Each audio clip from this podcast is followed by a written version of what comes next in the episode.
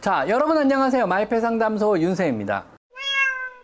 고양이도 사람처럼 왼손잡이, 즉 왼발잡이죠. 또 오른발잡이가 있다고 합니다. 수컷은 왼발을 사용하는 왼발잡이가 많았고요. 암컷은 오른발을 사용하는 오른발잡이가 많았다고 합니다. 자, 그럼 여러분 고양이는 왼발잡이인가요? 오른발잡이인가요? 혹은 또 양발잡이인가요? 이건 여러분이 집에서 간단하게 테스트해 볼 수 있는 방법이 있습니다.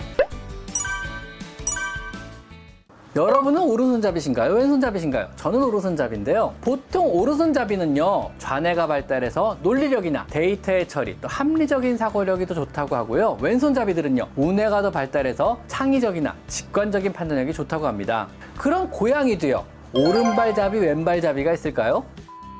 자, 영국에서 재밌는 연구가 있었는데요. 영국의 벨파스트 퀸즈 대학교 데보라 웰스 박사 연구팀이요.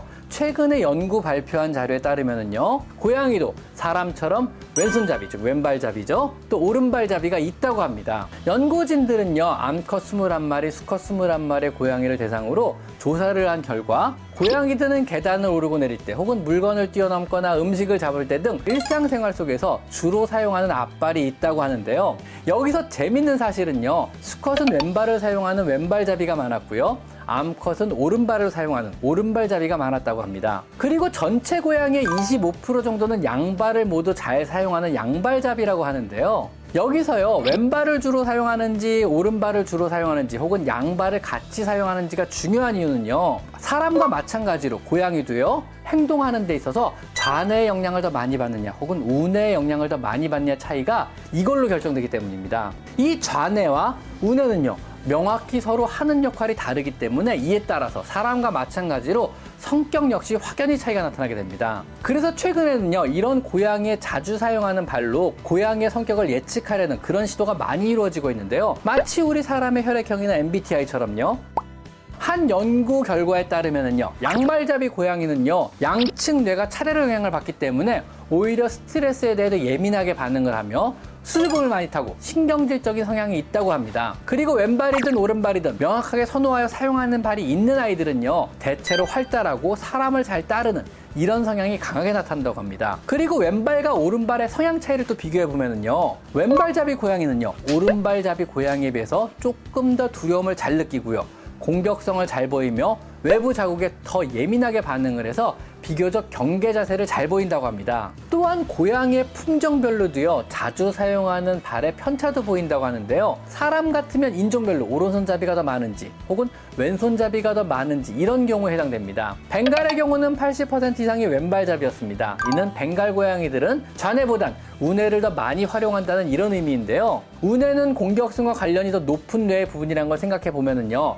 벵갈이란 품종 자체가 대체로 활발하고 야성미가 넘치는 이런 기질을 갖고 있다는 것이 어느 정도 이해가 갑니다. 뭐 벵갈을 사람으로 친다면은요, 뭐 ENFP 이 정도 해당될 것 같습니다.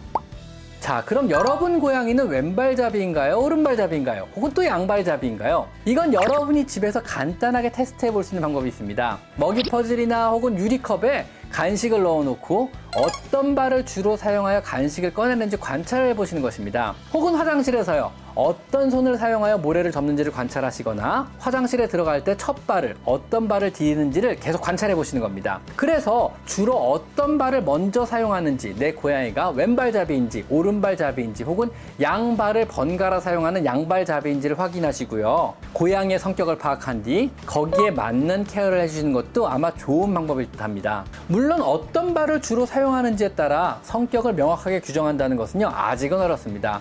그냥 우리의 혈액형에 따른 성격 정도로만 이해하시고요. 너무 심각하게 받아들이지는 않으셔도 좋습니다. 하지만은요, 왼발잡이냐, 오른발잡이냐, 좌뇌 영향을 더 많이 받는지, 우뇌 영향을 더 많이 받는지에 따른 성격이나 성향의 차이는요, 어느 정도는 생길 수밖에 없고요. 그에 따라 어느 정도의 성격이 갈릴 수밖에 없다는 것은 분명한 과학적인 근거가 있는 이야기 아닐까요? 오늘은요, 고양이의 성향과 기질, 그리고 성격과 관련 있는 내 고양이는 왼발잡이인가, 오른발잡이인가, 혹은 양발잡이인가에 대해서 한번 알아봤습니다. 자, 오늘은 여기까지 마이펫 상담소 윤세입니다. 감사합니다.